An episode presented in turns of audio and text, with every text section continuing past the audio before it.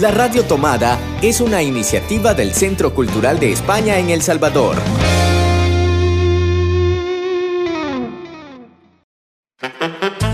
Hace 20 años, Hercio desapareció. Ahora sabemos que está de regreso y queremos encontrarlo. Hercio Cultureta.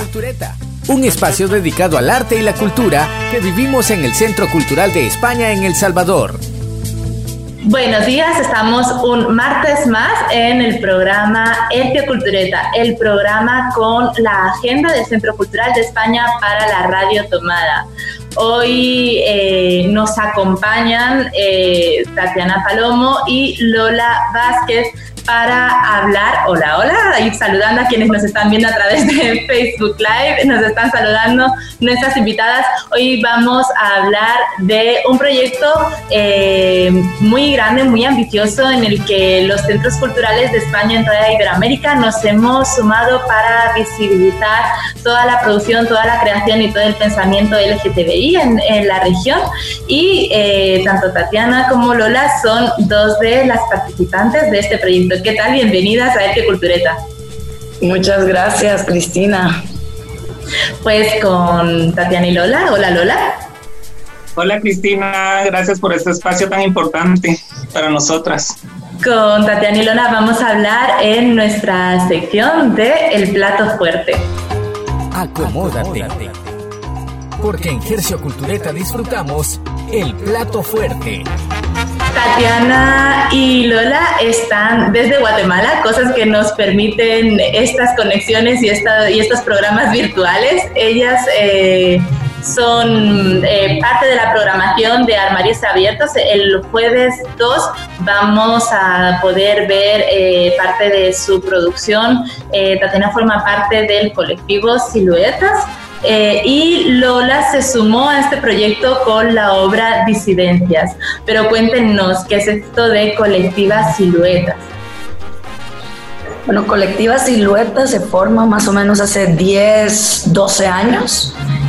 Em, justamente para uno de los laboratorios del Centro de Cultura de España aquí en Guatemala. nosotras aplicamos a él con la idea de hacer una obra de teatro con la sistematización del primer encuentro lésbico feminista que fue en Guatemala. Entonces, Laia, que es una de las, de las compañeras salvadoreñas, que es parte de Siluetas, y Camila, eh, nos invitaron a Lu y a mí a formar parte y la idea era hacer como este encuentro entre dos feministas y dos teatristas lesbianas y la idea era llevar a un espacio más amable, a un espacio común como lo es el teatro, un espacio de, como de, expresión, toda esta sistematización que ellas habían hecho del encuentro que pensaban que de ninguna otra manera la gente la iba a leer, o sea, ¿quién iba a leer una sistematización? Y, y ellas se sentían como muy movidas con todo lo que habían hablado, con todo lo que se había logrado en ese encuentro. Entonces aplicamos al laboratorio, nos ganamos el premio y con esos fondos empezamos a crear afuera lesbianas en escena. Que la idea era hablar de qué significaba ser lesbiana en Centroamérica. Nuestras experiencias, nuestras nuestras percepciones y al final fue muy lindo porque todo el encuentro eh, tuvimos, bueno, en todo el proceso tuvimos encuentros con muchas mujeres en donde poníamos temas, hacíamos ejercicios teatrales, abríamos discusiones, entonces al final afuera fue como reunir todas esas experiencias y mm, ponerlas en una obra de teatro dramática cómica. o sea, al final tenía mucho sentido del humor la obra. Eh, pero pues era un, ni siquiera puedo decir si era un drama, pero yo creo que sí, era un drama, era un drama muy, muy cómico, muy lindo, muy, muy conmovedor, también que tenía, que ponía un discurso importante o ponía una, un cuestionamiento eh, interesante eh, sobre la mesa. Lola, ¿cómo te sumas tú a este proyecto? Bueno, yo me sumé de pura casualidad. Me recuerdo que en el año 2014 yo empezaba mi transición ya a mujer trans. Llevaba como unos cuatro meses de terapia hormonal y salió un anuncio y yo tenía eh, mi mejor amigo es un venezolano y cabal ve la publicación en Facebook, me llama y me dice, Lola, ah, están buscando una chica trans para una obra y hoy es el último día del casting, eran las 4 de la tarde y, se terminaba hasta las 5. Y yo le digo, pero es que yo estoy empezando mi proceso, todavía no soy trans, le decía. Y él, sí, ya sos trans y yo voy a llegar por ti, yo te llevo. Y él llegó por mí, me llevó a la fuerza, porque yo no quería ir. Y resulta que eh, llego eh, y ya estaban recogiendo todo y yo, ay, creo que vine tarde. No, no, pasate, vamos a regresaron porque yo las encontré ya fuera de, del lugar donde era el casting, que era el Centro Cultural España. Nos entramos nuevamente, hicimos el casting y a las dos semanas me llamaron yo como estaba empezando mi transición y trabajaba en la empresa de mi familia, ya me sentía medio incómoda porque ya me empezaban a, los comentarios que parecía lesbiana, que ya no, o sea, porque ya se empezaban a notar esa androgi, me miraba andrógina ya, ¿verdad? O sea, porque ya empezaban a hacer cierto efecto las hormonas y, y obviamente ya era más visible eh, que era, estaba en una transición y yo no me sentía cómoda cuando me llamaron ellas, me dijeron, sí, te ofrecemos este proyecto, yo dije, es perfecto, porque ando buscando algo donde se me permita seguirme desarrollando mi transición y lo consideraba un espacio seguro para mí, ¿verdad? Ese mismo día llegué y renuncié y me fui al ensayo. Empezamos los ensayos y todo. Y como a las dos semanas me dicen, mire, se nos había olvidado que la obra tiene desnudos totales se los juro que yo me puse a llorar porque yo estaba en ese conflicto todavía que yo no me sentía trans porque yo todavía no entendía todo este tema, ¿verdad? Era, o sea, yo empecé mi transición sola, no conocí a otra persona trans. Gabriel fue mi primer acercamiento con, con otra persona trans y creo que me ayudó mucho también en mi proceso. Cuando entré yo traía todas estas ideas machistas todavía, eh, que uno va aprendiendo desde pequeña, ¿verdad? Como los roles que debe jugar una mujer. Y, y, era lo que yo quería hacer porque nunca se me había permitido. Y entonces ellas me decían, ¿qué le pasa? Sobre todo la Tati era la que más me regañaba, porque piensa así. Y pues nada, me sumé. Eh, obviamente habían choques de, de pensamientos, de, de cultura, de un montón de cosas igual yo venía como de hacer teatro, pero otro tipo de teatro. Entonces cuando llegué yo, bueno, ¿yo dónde está el guion? No había guion, lo que había era una investigación y había que crear. Y entonces toda esta experiencia a mí me pareció fabulosa, ¿verdad? Crear desde la colectividad, eh, ir conociéndome, ir a, desarrollando o haciendo mi transición en este espacio seguro. Eh, para mí fue una parte muy hermosa, que me, por eso digo, me cambió la vida, porque no sé cómo hubiera sido si hubiera sido una transmachista, tal vez, ¿verdad? Me recuerdo que después empezamos la gira y estando en Costa Rica, fuimos a una entrevista de radio y me presentan como, acá está Lola Vázquez, la activista, no sé, yo, no, yo no soy activista, yo soy actriz, y me decían, no, tú sos activista, y yo, no, yo soy actriz, y me congelé porque yo dije, yo no traigo un discurso político ni nada, o sea, porque para mí eso era activismo en ese momento, ¿verdad? Y después dije yo, no, sí, sí estoy haciendo activismo, ¿verdad?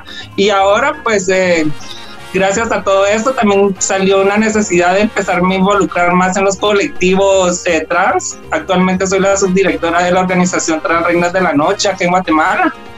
Pero como te lo digo, todo esto se lo debo a, a esta experiencia de colectivas siluetas y esta hora de disidencias eh, que me cambió la vida totalmente. Tatiana, ¿cómo, ¿cómo surge después de hacer afuera? ¿Cómo surge esta propuesta de, bueno, ahora vamos a por otro proyecto diferente en el que ya no vamos a abordar la temática lésbica, sino que queremos investigar en otros, en otros procesos? ¿Cómo, cómo tomáis esa decisión? Yo creo que una de las riquezas más grandes que tiene Siluetas es que todo lo hacíamos de la manera como más orgánica posible. Entonces nosotros nos sentábamos y empezábamos a platicar qué nos está pasando, qué estamos sintiendo, con qué nos estamos enfrentando. Entonces, igual después de afuera, cuando terminó todo eso, que fue eh, una experiencia increíble también, pudimos viajar a fuimos a todos los países de Centroamérica, estuvimos en México, en Colombia, entonces realmente fue una experiencia muy enriquecedora para nosotras, enfrentarnos a primero lo que habíamos hecho, porque nosotras también cuando presentamos la, primera vez la obra de afuera, eh, realmente era como cuatro cuatro chicas que habían estado en, una salita de miniatura que nos dio también el Centro Cultural de España y estábamos ahí trabajando y no sabíamos realmente ni qué estábamos, o sea, el impacto que eso iba a tener, nosotras no lo estábamos dimensionando en ese momento.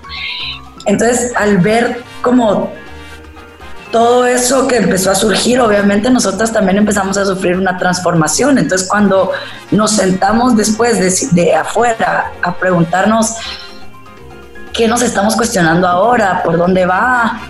Entonces, definitivamente, pues surgió el tema de decir, bueno, ¿qué sigue? ¿Qué sigue? Pues sigue la transición, sigue qué significa después de ser lesbiana, querer transitar, querer darte cuenta que el ser lesbiana no era, eh, no era todo, sino que buscabas todavía algo más.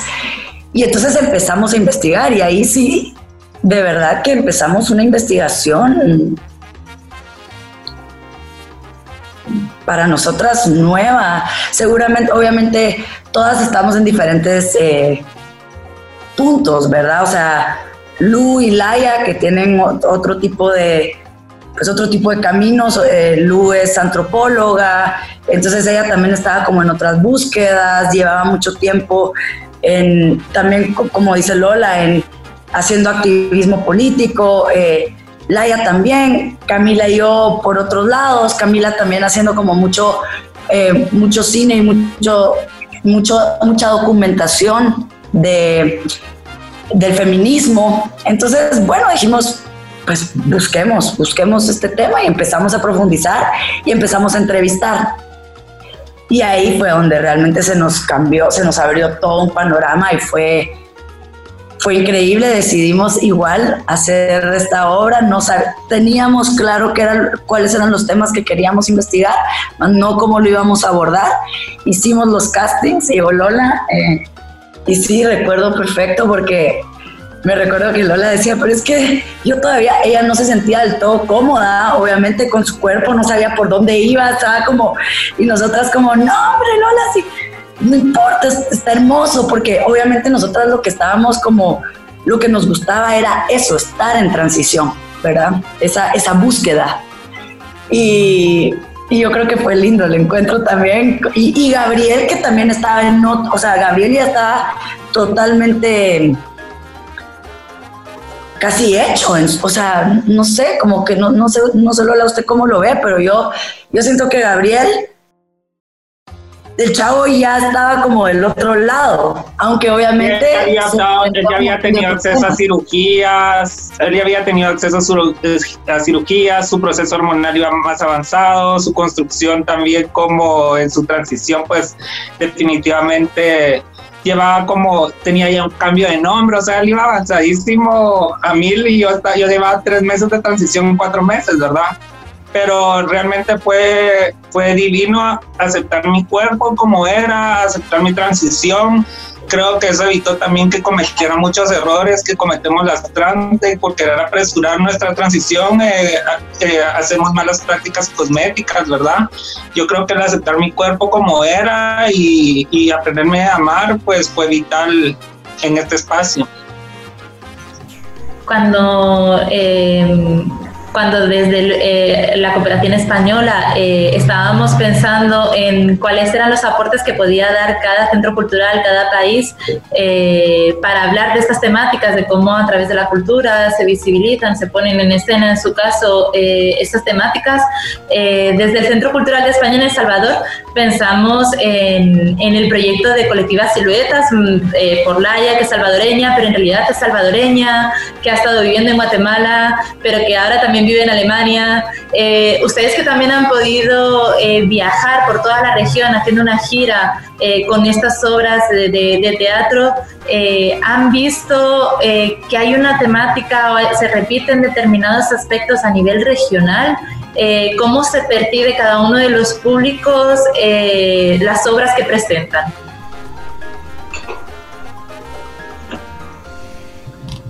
Bueno, yo creo, bueno, en El Salvador de hecho eh, fue un éxito la obra. Me recuerdo que se llenó tanto el Centro Cultural España que tuvimos que hacer eh, obras seguidas porque había tanta gente que le decían, le tuvieron que salir si se espera que acabe y vamos a hacer otra después. O sea, eso nos pasó en El Salvador. Eh, creo que la temática pues es un tema que no se hablaba eh, un, tema desconocido y la manera en que se abordó desde disidencias, desde colectivas siluetas, fue increíble. Nos, eh, las críticas decían que era una tragicomedia porque estaba, era, bueno, básicamente era la historia de dos personajes principales, que era un hombre trans que había tenido el apoyo de su familia y cómo había logrado desarrollar todas sus capacidades, ¿verdad? Tener acceso a estudiar, a la universidad, el cambio de nombre, hacer su transición. A la historia de una chica trans que desde pequeña la excluyeron de su círculo familiar y la dejaron en situación de calle, ¿verdad? Y cómo la violencia y, y, y cómo había llegado a hacer su transición y descubrirse ella en la calle y en estos lugares que supuestamente son los lugares más seguros, pero a la vez son los lugares más peligrosos, ¿verdad? Donde se ejerce el trabajo sexual, donde hay drogas, donde hay mucha violencia. Entonces poníamos eso y entonces había otro personaje extra que, que decidía eh, ser no binario y, y, estaba en su cuestionamiento de los géneros, decidió ser un brócoli. Entonces este personaje brócoli que lo hacía Camila, pues venía a suavizar todo, porque por ejemplo de repente estaba yo en mi escena y la gente estaba así con el nudo en la garganta llorando y salía así como, como este brócoli a burlarse de nuestros personajes, de hecho, ¿verdad? Y entonces suavizaba un montón la obra, ¿verdad? Porque si no hubiera sido una tragedia total. Bueno, y también estaba el tema, yo, yo pienso que lo lindo era como encontrar un espacio para todas, ¿verdad? Entonces, por ejemplo, también en disidencias esta, que, para mí fue una de las cosas más interesantes que sucedió, que es el cuestionamiento de qué pasaba, por ejemplo, con Gabriel, que era lesbiana y tenía su pareja, transita, es hombre, y qué pasa con la pareja, porque Gabriel transitó con su pareja. Y entonces fue muy interesante porque después de la obra, de hecho, la novia de Gabriel decidió terminar la relación, porque había algo en lo que ella nunca se había cuestionado y era en o que tal vez ella hasta ese momento se dio la oportunidad de pensar, es yo quiero seguir siendo lesbiana. Y ella en ese momento como que pues, volvió, a, volvió a ser una mujer heterosexual.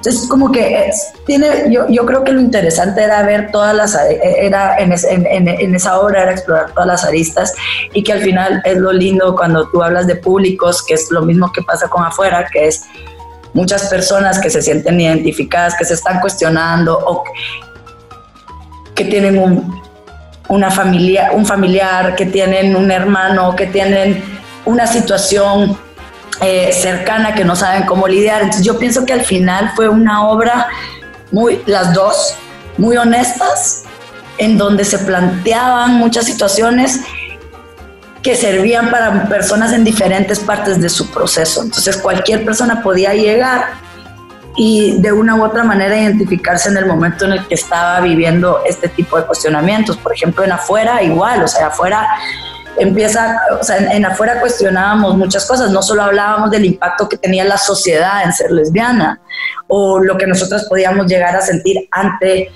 ante, los, ante la gente, sino que también los patrones que seguíamos repitiendo nosotras mismas, eh, el amor romántico, cómo estábamos viviendo nuestras relaciones, si estábamos, por ejemplo, ahora estás en una relación eh, lésbica y tú estabas reproduciendo la heteronormatividad, que es lo que conocemos. Entonces, como que yo siento que al final esa honestidad eh, es lo que hizo de esas dos obras eh, que fueran aptas a todo el público y fue lo que al final hizo que mucha gente viniera. Eh, como dice Lola, eso que, que pasó en El Salvador también nos pasó con, con afuera, o sea, afuera lo presentamos en el Teatro Nacional y no en la gran sala, sino que viste que el Teatro Nacional tiene una sala. Y realmente fue hermoso ver la respuesta de la gente y, en, disidencias no, pero en afuera había foro muchas veces. Entonces era lindo también ver cómo la gente se abría y, te, preguntaba o te decía o te expresaba lo que estaba sintiendo o lo que le estaba pasando. Recuerdo de, pronto que muchas lesbianas decidieron invitar a sus mamás a sus madres. Entonces llegaban con la mamá y eso era el punto de partida para poder empezar un diálogo. Entonces yo creo que tuvo, en ese aspecto, tuvo eh, una compenetración importante con, con el público eh, y como una conexión muy genuina. Y eso es lo que yo creo que así es como nos relacionamos, siento yo, en las dos, en las dos obras. ¿Tenéis eh, pensado seguir trabajando como colectiva o Lola, tú también como parte de la colectiva o en otros proyectos que crees que han sido impactados por este trabajo previo? Mira, yo creo que a mi colectiva Siluetas me abrió la puerta también a, poder seguir actuando. Yo seguí haciendo bastante actuación después de, de colectiva Siluetas, hice algunos cortometrajes. Actualmente estamos grabando otro nuevo con eh, Joaquín Ruano, con temática trans también. Es una historia muy bonita del amor de un padre con una hija trans, ¿verdad? Claro, con sus rechazos, pero a la vez como que lo único que se tienen es el uno al otro, ¿verdad? Entonces son historias muy bonitas. Eh, se me abrió también el espacio para actuar en dos temporadas en los monólogos de la vagina, entonces, eh, y darle voz a una mujer trans en, en una obra de esta índole, pues a mí me parece increíble y como te digo, para mí mi plataforma fue, fue disidencias, o sea, realmente es donde todo el mundo me recuerda. Hasta la fecha todavía la gente me dice, ¿cuándo la vamos a volver a presentar? O sea, hay demanda todavía de la obra. Y, y ese fenómeno pues no me ha pasado, yo he hecho muchos más trabajos, muchas más participaciones, pero la gente hasta el día de hoy me pide o pregunta cuándo va a haber otra presentación de disidencias, ¿verdad? Como que marcó muchísimo esta obra. Sí, ojalá la puedan ver. La verdad, obviamente no es lo mismo ver una obra de teatro en la pantalla, pero sí, para mí es, un trabajo del cual como colectiva también nos sentimos como muy orgullosas porque salió algo verdaderamente hermoso en esa, en esa obra. ¿Se acuerda Lola cuando presentamos aquí en la antigua que la sala entera se fue algo como muy lindo porque una sala también en, en en el CCE. El CCE ha sido nuestra casa. Eh, realmente nos sentimos como bien agradecidas por el espacio que nos ha dado.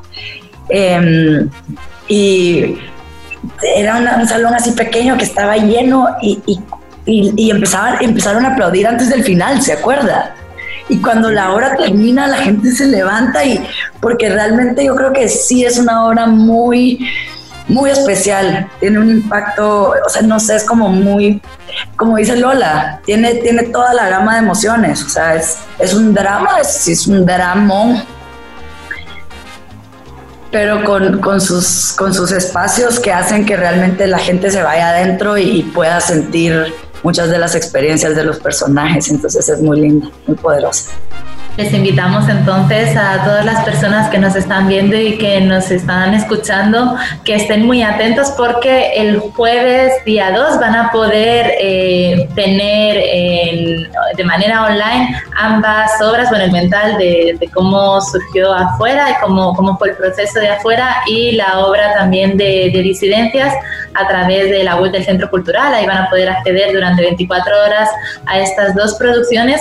Y para seguir platicando un poquito más, para también eh, poder hablar con, con Laia, con... Eh, con Camila también va a estar ahí, también van a poder ustedes con Gabriel también va a estar participando. Y claro, como no, con, con Tatiana y con Lola a las 4 de la tarde a través de Zoom también se van a poder conectar en un encuentro que forma parte de, como ya habíamos hablado, de Armarios Abiertos, que se llama Lesbianas en Escena, encuentro con la colectiva Siluetas de El Salvador y de, también de Guatemala. Eh, así que muchas gracias a Tatiana, muchas gracias Lola por acompañarnos en el programa y nos vemos entonces el jueves para seguir platicando un poquito más. Ya nos habéis adelantado varias cosas, pero seguro que quedan millones de historias para seguir contando y también disfrutando de, de estas producciones. Un abrazo muy fuerte y nos vemos el jueves. Dale, un abrazo, gracias por la invitación y el espacio. Besos. Abrazos a la distancia también.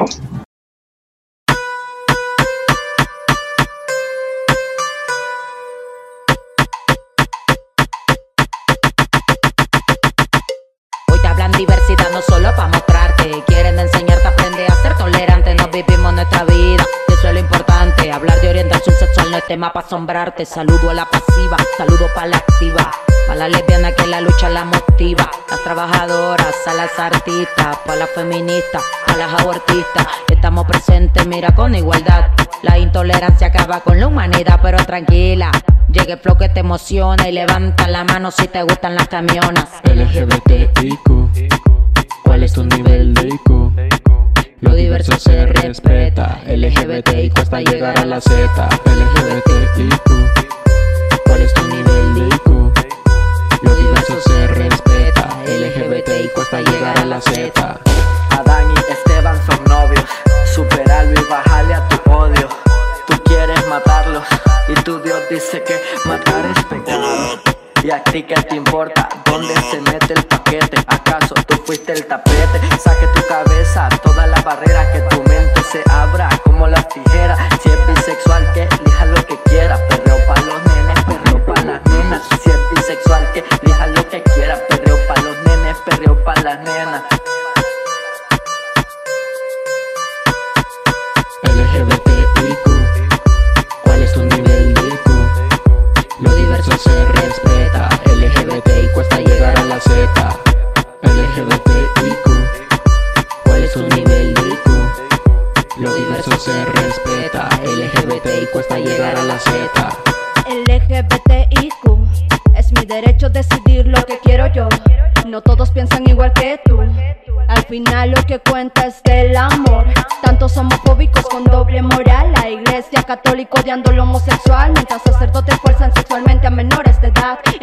Entonces, ¿dónde queda toda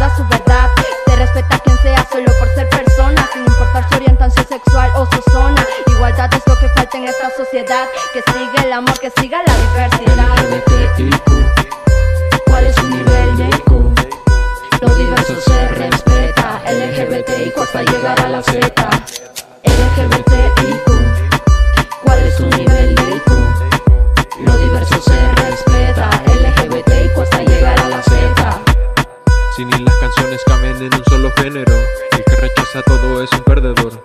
No piden al cielo solo más comprensión y es lo que trato de explicarte en esta canción. LGBTIQ, ¿cuál es tu nivel de IQ? El amor es actitud, anaranjado, verde, rojo y azul. LGBTIQ, ¿cuál es tu nivel de IQ? El amor es actitud, anaranjado, verde, rojo y azul.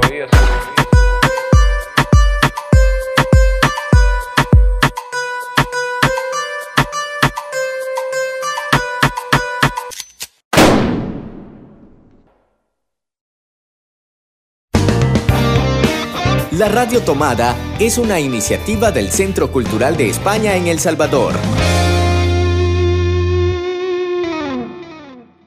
Y para eh, seguir con el tema del orgullo, acabamos de escuchar Diversos, una canción de Smith, Lastrao, Queen y Linkedo que nos recomienda nuestro querido compañero Marvin Schieffer. ¿Qué tal, Marvin? ¿Cómo estás? Muy bien, aquí muy contento y muy alegre de escuchar esta canción, que por cierto es música salvadoreña, música hecha en casa, gracias a nuestros amigos y amigas de Patechucho Film House. Pues con esta canción eh, nos vamos a nuestra ensalada con todas las actividades que tenemos previstas para esta semana en el Centro Cultural de España en El Salvador. Bueno, y comenzamos eh, no hoy, ayer lunes 29 de junio con eh, la convocatoria o la serie de actividades de armarios abiertos. Ayer se desarrolló el Abre el Armario, eh, esta, esta serie de actividades con motivo del mes de la diversidad sexual. Estuvo muy interesante las pláticas sobre diversidad sexual y producción cultural y diversidad sexual en los festivales artísticos culturales de ayer. Ahora seguimos con esta serie de actividades y ahora a las 12 del día vamos a estar disfrutando de el arte como promotor de los derechos LGTBIQ+, además de el activismo en Iberoamérica, eh, siempre sobre temas LGTBIQ+.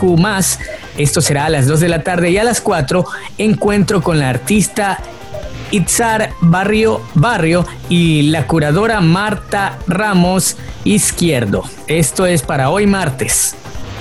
Eh, como comentábamos en nuestro plato fuerte, eh, junto con Tatiana y con Lola, eh, Armarios Abiertos es un encuentro virtual organizado por la red de centros culturales de Iberoamérica de la EFIP, junto con numerosos aliados como Corto España, el Instituto Neymer, la Casa de América de Cataluña y un largo etcétera, que se han sumado a esta serie de actividades que tendrán lugar entre el, 25, entre el 29 de, de junio y el 3 de julio. Tenemos dos encuentros virtuales eh, para hablar de diferentes temáticas como las que ya ha mencionado Marvin, pero a lo largo de toda la semana tendremos siempre a las 12 y a las 2 dos encuentros en los que también habrá participantes salvadoreños. Nos acompañará eh, Elmer Mengíbar, escritor y periodista salvadoreño, también estará Marielo Solivo, eh, tendremos la presencia y la participación de Leila Rivera y un largo etcétera de representantes tanto del Salvador como del resto de países iberoamericanos para abordar todas estas temáticas. Además, recuerden que también tenemos una agenda cultural prevista para todas estas jornadas.